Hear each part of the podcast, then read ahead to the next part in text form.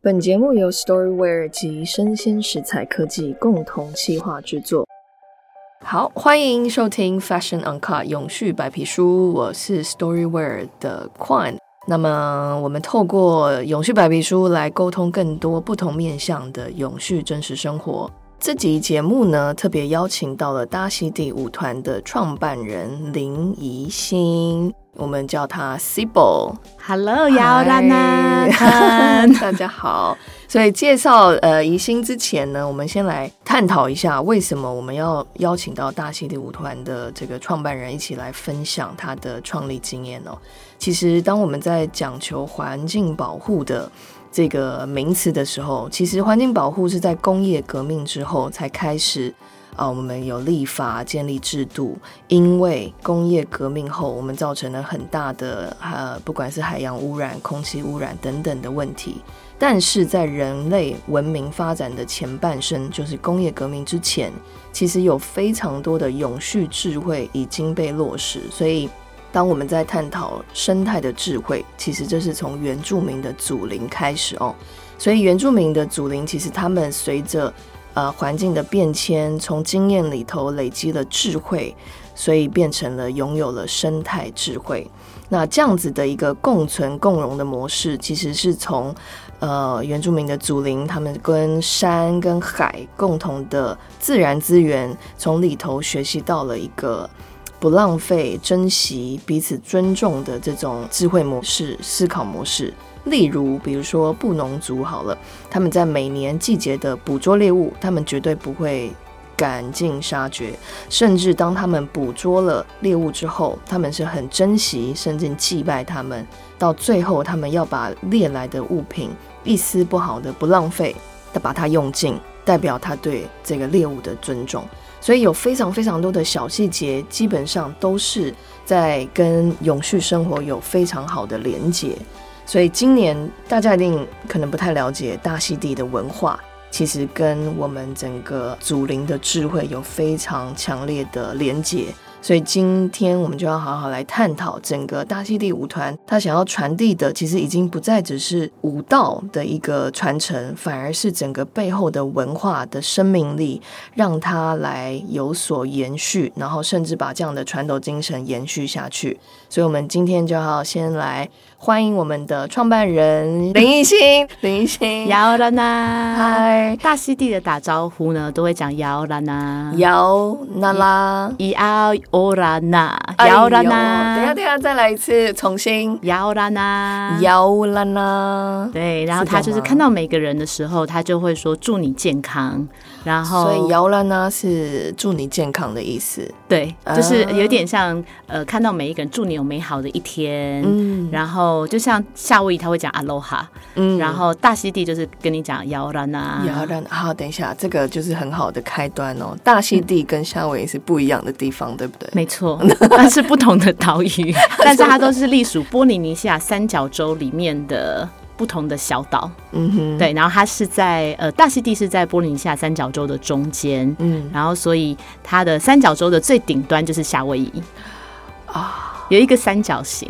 哦然后夏威夷是在最上方。嗯哼，然后东南边是纽西兰，嗯。然后最西边是复活岛，这个三角形就是波利尼西亚三角洲，那大溪地就是在正中间。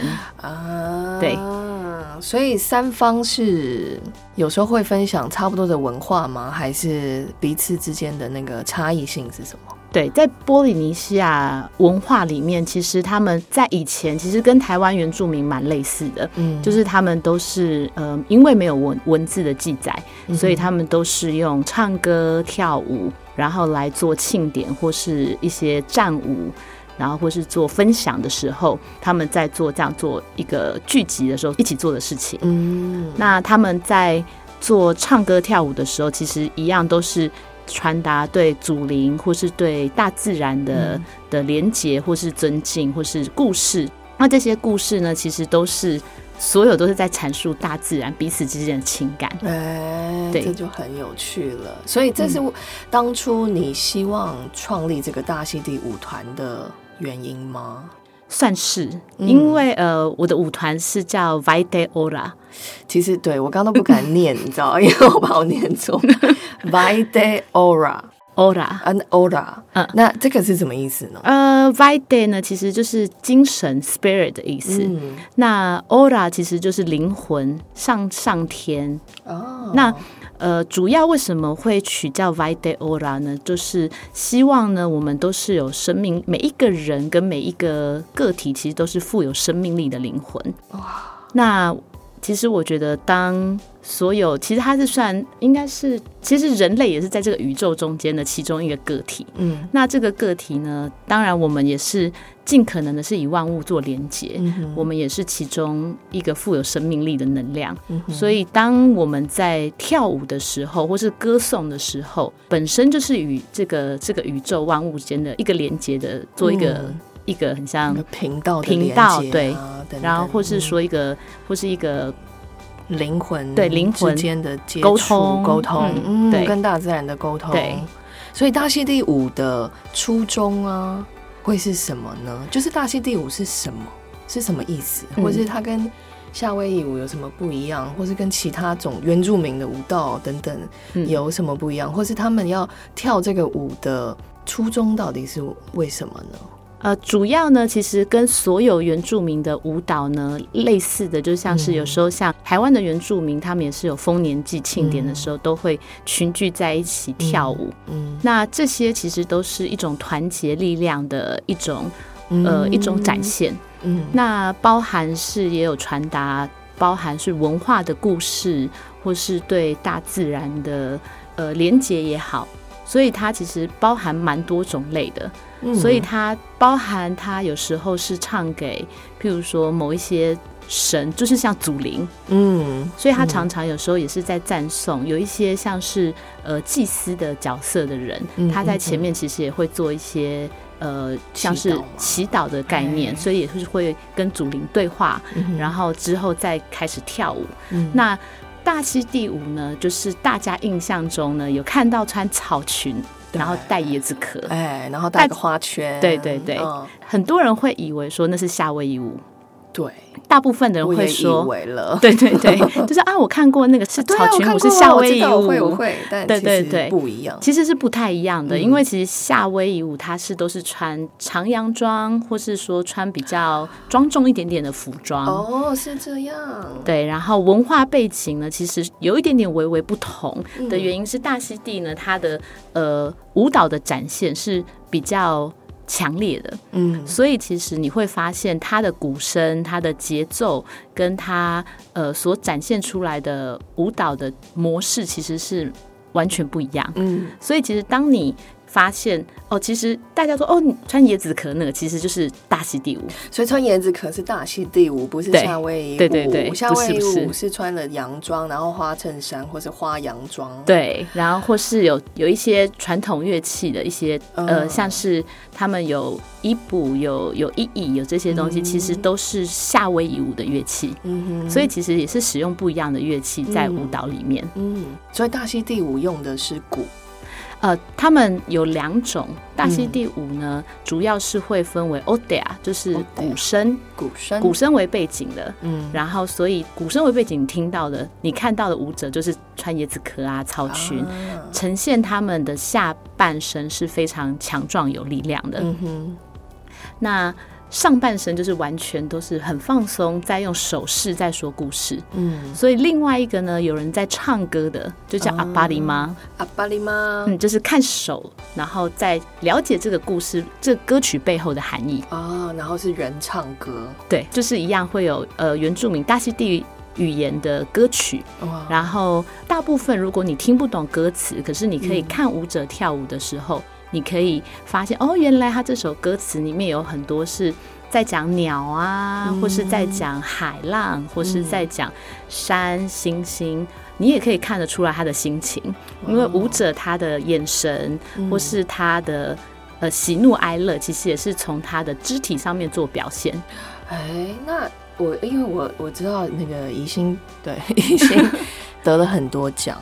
而且去国外参加过很多大小的，不是有去美国的比赛，然后都有得奖。那到底是通常他们会以什么来评论呃跳这个大溪地舞的好跟坏呢？呃，应该是说也没有好坏，但是就是他如何评鉴？如何评鉴其实是。呃，有几个部分哦，因为我都是参加独舞比赛嘛。那 solo 比赛的话，它其实从呃，譬如说你你一开始初赛好了，初赛以初赛来说，他们就是会看你的基本功，嗯，就是像所以每一个舞蹈它都会有它的入门的基本舞步，嗯，所以基本舞步是什么？基本基本舞步是什么？基本舞步？还是对？其实呢，就是你的下下半身，因为我刚才有提到过，上下半身是分开的，嗯。上上半身就是在说故事，嗯，那下半身就是你的基本功，就是你的你的蹲马步蹲马步的概念，因为要一直是蹲的，我们跳舞其实是一直蹲低的，嗯，那嗯，你你的臀部的摆动，包含你可以做高低起伏，然后你也可以做各式各样的，比如说技巧，嗯，就是取决于你的初赛的。评分，评分，对，那因为我看好像是不是常我们的臀部摆动是不是常在画那个八字，或是有蛮多种形状的，其实。很多种形，你能想到的什么正方形啊，然后圆形啊，然后画八，右右左左啊，前前后后啊，高低起伏，其实都是。表现的方式，天，都是技巧的表现方式。技巧，对。想要知道的话，请线上去上课。但是我们就先讲跟我报名。对 对，没错。啊，所以这是第一关。那第二关呢？第二关的话，其实他就会呃，依照，譬如说已经进入决赛了嘛，所以其实已经都是每一个舞者他的基本功是 OK 的了，都是已经哦，你已经理解了这些基本功怎么做了之后，他就会去观察你的故事的内容的结构。这时候，天哪！你的你就要你就要开始构思你的故事，你的上半身了。对，你的上半身。那其实我觉得有很好的练习是，其实故事内容说故事说书人只能在一分钟、一分半或者到两分钟内，你就要说完这个故事。哇！所以其实这个故事的内容就必须很明确。譬如说，你今天是要做呃火山。或是你今天是要挑一个山林打猎，或是你今天要下海捕鱼，那其实你的故事的构思或是大纲就必须要非常的清楚。嗯，那呃。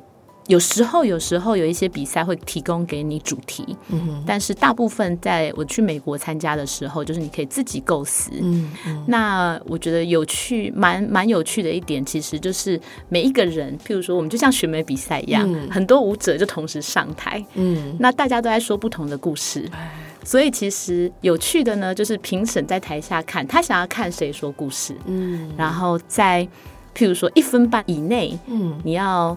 呃，让你的屁股是强而有力，但是手的故事的内容就是要解释的很很温柔、很完整。那有一些我觉得还蛮有趣的点是，你要跟现场的那个鼓声连接，嗯，随性随机的，就是 freestyle，对，所以它其实就是现场的鼓手在打鼓，嗯，那。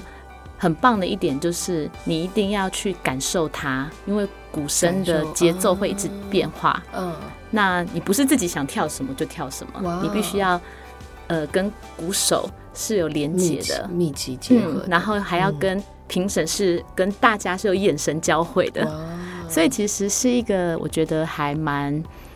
直接的，对，直接很直接，然后的情感表现故事。因为刚一直提到说上半身要讲故事，但通常往往呃，你们都会讲哪方面的故事？就是是自己跟大自然吗？还是说他们是什么故事是特别必须要被陈述出来的？嗯，如果是 solo 比赛吗？还是说像是 solo 比赛的话，其实可以。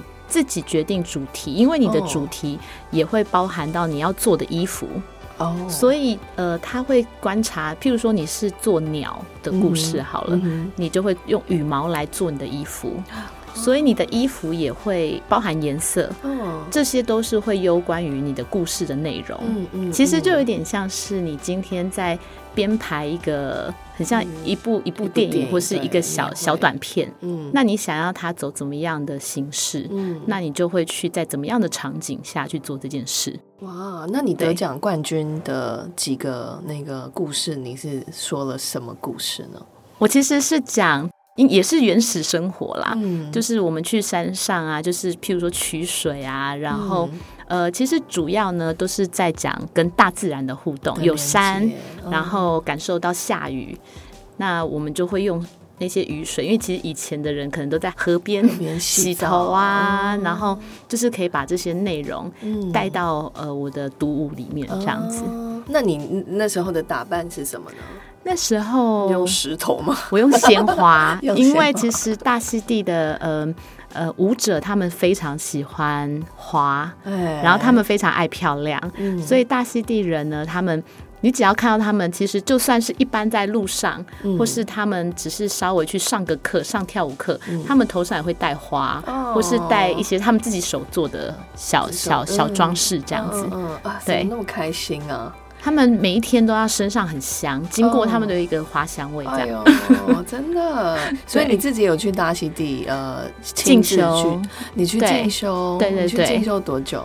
进修，哦我才刚去年十一月才去，哦其实去第二次的旅行。嗯嗯嗯那这一次去呢，主要其实呃是生活面比较多。嗯之前去的话都是去学舞嘛，嗯就是去上课。嗯那这一次去，其实也是因为疫情发生了之后，嗯觉得其实很多时候我们要回归到最原始的生活面向、嗯去开始学起。嗯那从生活面嗯去了解他们怎么样去呃发想出这些舞蹈，嗯从生活面去了解他们的日常唱歌跳舞，嗯就是是没有压力、没有呃轻松的状态下，嗯可能像嗯。吃完饭后大家一起唱歌跳舞，嗯。可能只是在餐厅，然后大家就是开心的跳舞。对，那比较这一次去主要就是生活，嗯哼。那我觉得也是还蛮幸运的一点，就是刚好遇到的很多朋友都有邀请我去参加蛮多活动的。嗯。那这些活动其实就是他们生活的一部分，跟灵感的来源。啊就是族人跳舞的活动吗？呃，因为我刚好去的时候是圣诞节跟哦对跨年十一、十二月、一月的时候，那那时候。我觉得一个蛮有趣的一点，就是体验到大溪地的人，他们马阿塔希迪就是吃大溪地的传统的食物。嗯那在过年的时候，就是一月一号，十二月三十一号到一月一号，嗯。他们就是算是他们的过年。嗯。那这个过年一样，他们要呃吃大溪地传统食物的话，就是他们会准备，譬如说每每一天只吃鱼，或是哦。他们的传统食物可能是面包果，嗯。有可能是芋头，有可能是年糕，然后有很多，其实他们的吃法。跟台湾的原住民跟我们台湾的饮食方式蛮像的，蛮像的，对。哎。然后猪肉、鸡肉，嗯这些都是，还有鱼，很多很多的鱼类，因为就是海岛国家嘛，嗯所以嗯。各式各样的腌制法，嗯。然后也有很像那种臭豆腐的那种嗯。的食物，就是那种很臭的食物。但他们还是像类似像台湾原住民是自己会去狩猎跟那个对。栽栽种植物什么，是当然对，哦真的像阿塔希提都一定是他们自己去捕的鱼。哦，然后他们非常非常多，呃，就是都是自己种的面包果，也都是。嗯嗯那主要的他们原住民的饮食习惯，其实都还是吃他们自己去捕捕捕捉到的捕捉到的的鱼货，或是嗯他们自己做的、自己做的一些料理这样子。嗯嗯嗯，哇！所以等于说把生活中的点点滴滴，把它放到你的舞蹈里头来，这个会是大溪地舞的精神吗？对是这样吗？其实哦是主要是你要去在生活中跟大自然做连接，嗯把这些感受中融入在舞蹈里面，嗯呈现出来。嗯那把这些感受跟就是你想要你想要感激的东西，嗯用舞蹈，而且蛮多是人，也可以跳给人。哎，对，所以大溪第五有一个我觉得蛮有趣的，嗯。就是他们其实很爱用譬喻法，就是拟人法。嗯所以譬如说今天他是在呃讲爱可能是他跳给他的爱人的歌曲，嗯，或是但是他会形容是一只鸟，哦，就是他是鸟还是对方是对方哦，对是形容对方，哦，所以在你可能看歌词的时候，你可能会觉得哦，这首歌就在跳一只鸟，嗯。什么幸福的小鸟，嗯。可能是这样子，嗯，但是他其实是在形容一个人一，个人对。他的爱人，对对，他的爱人是跳给他的爱人，所以他们很像诗人，嗯，然后他们很有很多的爱，很多的感受，嗯。都是透过像那种用星星来形容人，嗯然后用大自然的东西来形容他们的感觉。哦，嗯天哪！那你觉得最美的那个形容，你最喜欢是哪一个部分？其实有时候会蛮感动的，就是呃，他们都会说人走了之后就是变成星星。嗯其实其实这是有时候我听到都会有点感动，就是嗯每一次他们就会说，你就幻化成一颗星星，照耀着大家这样子。那常常就是他们跳星星的时候，都是形容他们在思念某一些人，这样子，哎呦，对天哪！很感人。那如何把这样子的感动变成舞蹈啊？这有点难想象哎。对，所以其实他们都是很很很厉害的诗人，嗯，所以会不会自己要先很有感情之后才能跳这个舞？反而没有感觉的人跳不了，会不会？嗯，应该是说，首先跳舞的时候必须要让自己全然的去，呃，从唱歌开始好了。嗯我们开始讲说一首歌，我我大部分的教学会是让我的学生开始唱，所以你不只教跳舞，你 教唱歌。对，没错，对，哦这也是其中一个对。所以我的学生在去年疫情的时候，我们有一班哦。礼拜五班是唱歌班，哎，原来是这样。那我觉得很有以自己边，唱歌边跳舞。对，这是很这是非常疗愈的一个事情。是哦其实尤其在去年五月疫情，台湾还蛮就是严重。不能出门的状态下，嗯，就是有一些平台，然后我们嗯可以在平台上一起唱歌，所以我觉得蛮快乐的。是啊，。对，那但也是大溪地歌啦。对然后可以去选不同的歌曲，但通常会都是什么样的主题？比如是鸟，是都有，也有，而且也有花，像我们嗯，最近教的就是唱给 Tia 雷大溪地的国花 Tia 雷呃的歌曲，嗯，那也有蛮多是敬敬拜天地、感谢天地的，嗯，所以就是嗯感谢天创造了光，嗯。创造了宇宙这样子。哎呦，天哪，真对。好。然后他的歌曲其实，因为他可能就是原住民的歌曲，大家都是你听到就会觉得很有共鸣，嗯然后就会觉得很想要大唱这样子。嗯，但是你又其实因为那是原住民语言啊，对。其实会听不懂，啊所以还是你要学，所以你也学会了也要学呃，不能说学会，就是哦。跳大溪地舞呢。如果你要跳阿巴里玛，一定要了解歌词，嗯，所以你不能说他他在唱他在唱海浪，然后你你你你在做星星，对，所以我们其实是必须要呃，如果要从事这样子的分享或是嗯。教学的时候，嗯。就是一定要做歌词的分享。嗯。所以先让学生是能理解、充分的理解这首歌词的语义嗯。跟它的内容。嗯。那在陈述这个故事的时候，才有办法是将情感投注在这个故事里面。哇哦，所以好聪明哦！大溪地的人其实蛮聪明的，因为他这样就会可以传承语言，不会像我们现在我们原住民在教那个母语教得那么辛苦。我有发现，我我觉得其实台湾在这个部分，其实应该是融入在歌曲舞蹈里面，嗯，把它变成一个很像大家朗朗上口的对，然的东后你必西。须要学，对你要跳舞就要学。对，真的就是必须耶。嗯，所以其实变得是说，我觉得很棒的是，他们的小孩也都会选择要学大溪地的语言，哇，嗯所以他们在这个部分，我觉得算是还蛮保有自己的文化的、嗯的根。嗯，天哪！所以其实这样看下来，就是因为其实我我认识呃宜兴。呃，是很久以前，他那时候还是在我们这个纷扰的台北市里头，我们一起奋斗，然后跑夜店的时候。没错，但是后来就毅然决然就离开了很竞争的这个行销产业，对，然后投身到大溪地舞团的舞的这个的分舞的分享这样子，所以你觉得那个过程当中是你做了什么，才让自己 ready 好，说真正的可以去去跳这个舞，或是说给平凡人也好啦，今天可能就是一个上班族，他要做好什么准备，才真的可以去投入到这个舞蹈当中来。嗯，应该是说，我觉得想要学跳舞跟学跳舞是我一辈子的事情，嗯所以其实我很小，包含认识你的时候，我也是很喜欢跳舞。嗯，对，所以我是应该说，我小时候就觉得我很喜欢跳舞，嗯。然后就觉得生命中有跳舞的是一件非常快乐的事。嗯，那这件事情一旦确认了之后，呃，虽然之前还是有上班，嗯。但是跳舞从来都没有离开过我的生活。嗯。所以就还是会一直持续的想要去跳舞，然后去想要认识不一样的舞蹈。嗯。那当然也是一开始去了，二十岁去了一趟夏威夷，啊。那时候也是有这个误会，嗯。也是会觉得哦，原来这是夏威夷舞，嗯。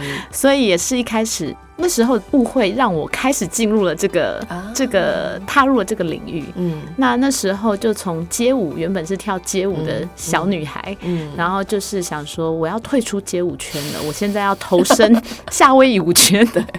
那那时候就觉得我要学的那个椰子壳的就是夏威夷舞，嗯嗯。单纯的也是这个想法，嗯嗯。跟大大部分的人是一样的想法。嗯。那其实原因也是因为被他的鼓声震震撼到我的心灵。嗯那时候一听到那些鼓声，跟看到舞者跳舞的氛围，嗯内心就已经决定我要跳这个舞蹈。哦就没有别的想法，嗯那时候就直接决定说，这个舞蹈就是我要学的，嗯非常的笃定，嗯对对。这真的是缘分哎是缘是一个蛮奇妙的缘分。对啊但是一开始也是舞者啦，就是嗯从学习开始。嗯那学舞的中间也是真的很喜欢，嗯。真心的越来越认识大溪地的文化，认识我们的连结，然后认识了有这么多的情感，这么多的嗯。的文化面在这个舞蹈里面。嗯。之后就从原本是也是真的是行销，在台北嗯。认真工作的上班族，嗯。然后决定想要抛下一切，他真的他他抛下一切了，切，他搬去台东了，没有吗？搬去台东了。搬去哪里？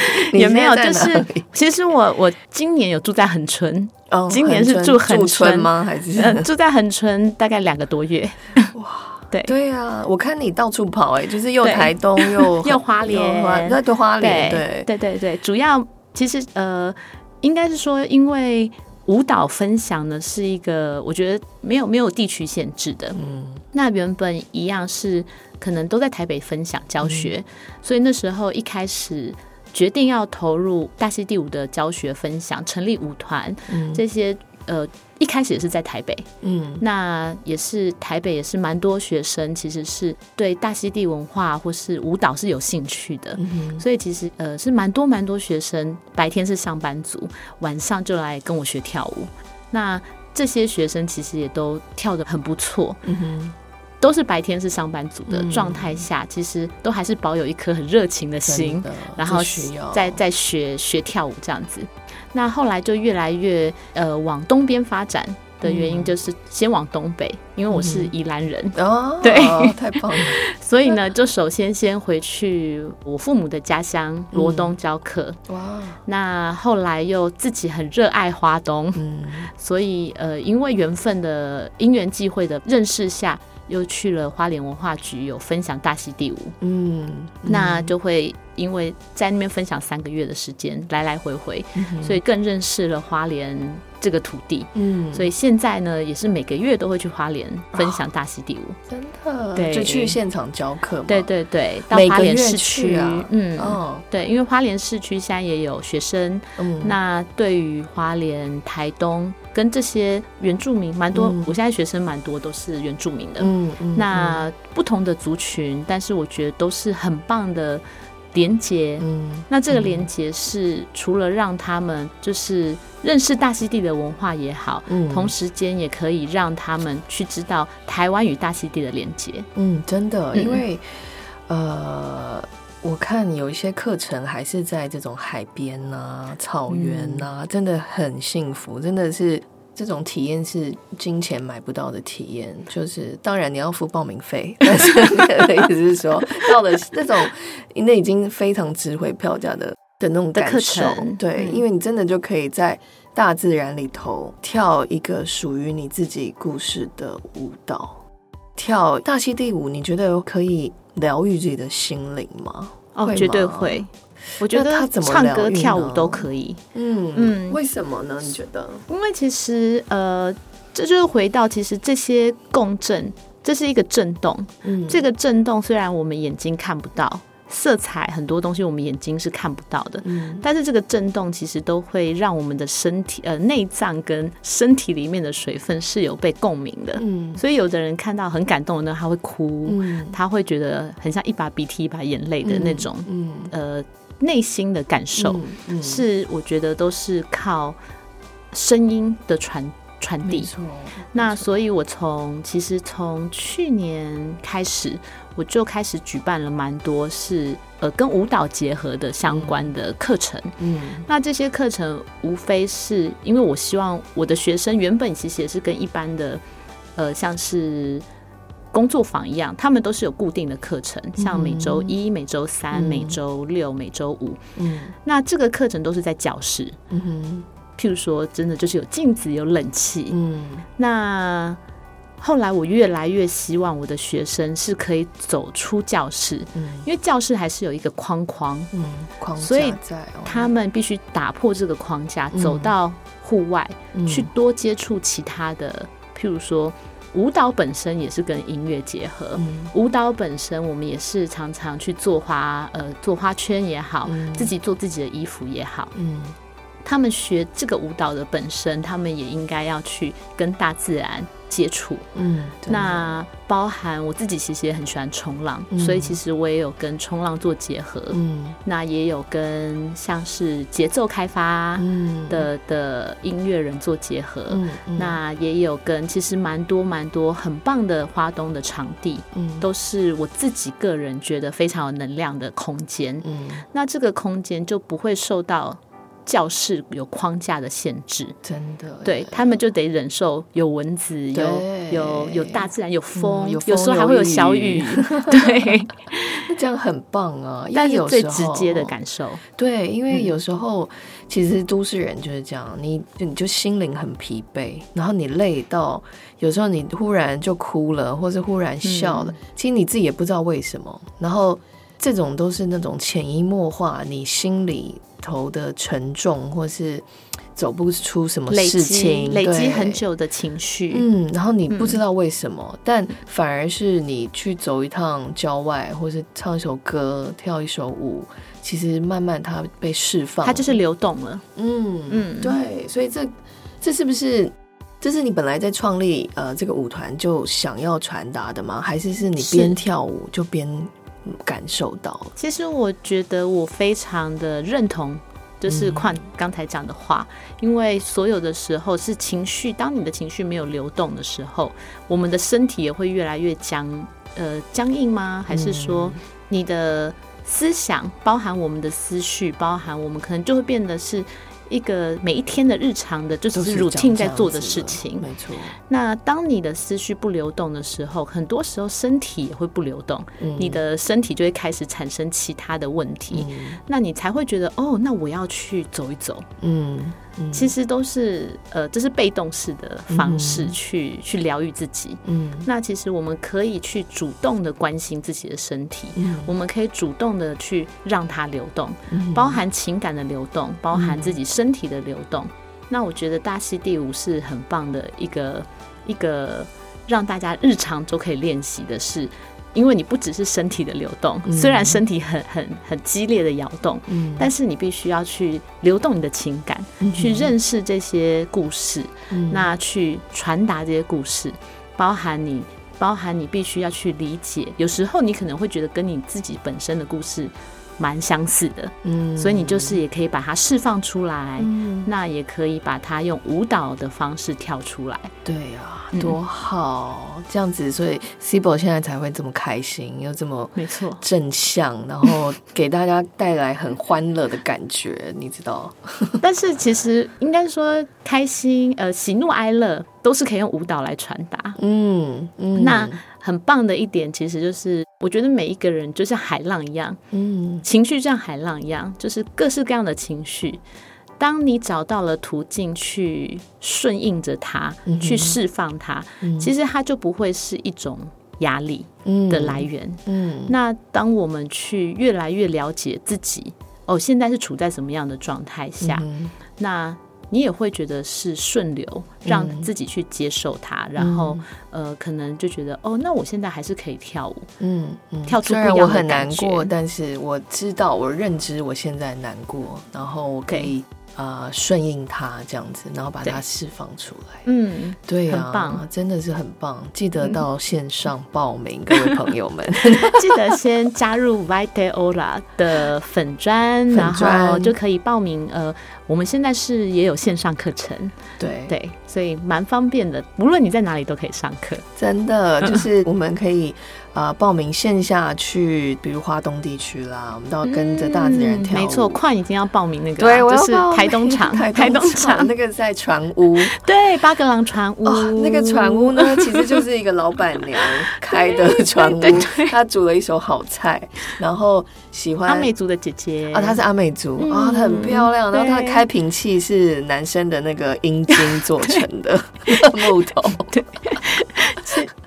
实像可爱像有蛮多的，真的是不同族群有不一样的文化啦。嗯那我觉得可能是可能是我自己个人也是跟阿美族比较有缘分，嗯那认识了蛮多的姐姐啊，哥哥姐姐也好，很照顾我的大哥大姐。嗯那他们都很愿意支持大溪地舞，他们本身也很想学啦，哦，所以他们都都是很很很积极的想说，是不是可以合作一些活动？嗯那像是花东，其实我都有一些常常在配合的户外空间。嗯那这些户外空间，我觉得非常棒的是，我之后也会呃，可能教一些编织啊。啊，那呃，不止手作，就是不只是只有跳舞。嗯那大家其实是给自己时间，让自己去感受大自然，其实很丰盛，嗯可以给我们很多东西。真的不一定是我们一定要去商店买，嗯或是不一定我们一定要花钱。嗯，真的 就是自己把大自然的作物，然后再嗯被丢掉的草啊等等，自己把它做起来。所以嗯，刚 Cibo 其实有讲到说，大溪地舞跟原住民其实有蛮大的连接，嗯我们可以分享一下这个部分吗？这个部分就会是之前呢，在大溪地的老师，我的老师还有分享过呢。他们原本在寻根的时候，他们就是一直在追溯自己是从哪里来。嗯呃，因为大溪地他们是一百一十八个小岛组成，所以他们其实也是航海民族嘛。嗯所以他们其实就是在寻根，他们在找自己是从哪里来。嗯。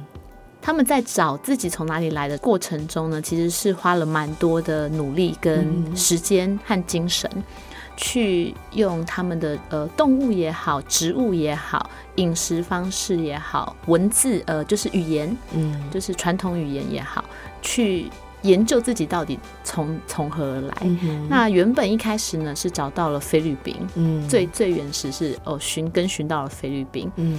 再之后就找到了台湾。嗯。因为呢，其实在，呃蛮多的、呃、原住民的语言其实是跟大溪地的语言是一样的。哇。单字。嗯。那这些单字呢，就找到了台湾的东边。其实他们可能是从台湾的东边开始迁徙，嗯航海迁徙出去的。嗯所以现在的文献记载呢，跟呃从他们告诉我的是三千多年前，嗯台湾的东边慢慢慢慢先第一波迁徙到菲律宾，嗯第二波迁徙是到 Micronesia，嗯第三波迁徙就是 Polynesia 嗯波利尼西亚。嗯那这些迁徙呢，就代表其实我们南岛语族都是一家人。对呀，嗯很感人怎么那么感人？他们看到我都会说欢迎回家，哦，很感动。所以学了大溪地舞，其实就变成一个南岛语的一个大家庭的感觉。真的，嗯，因为他们对于自己呢，他们是蛮团结的，都是一样是非常有爱，嗯，所以他们。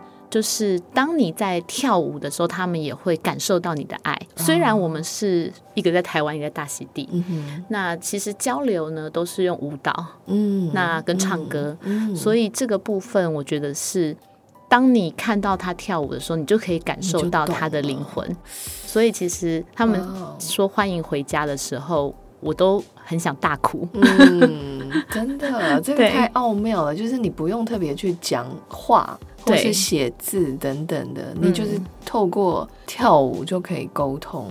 对，因为他们像我的老师，他他其实第一次看到我，他就有给我蛮多。他好像只有看我跳舞，嗯，他就跟我讲了很多话，嗯，就是跟我分享的他看到的我的人。然后那时候我就很感动，非常非常的感动，就是因为我觉得其实这就是无声的语言，嗯。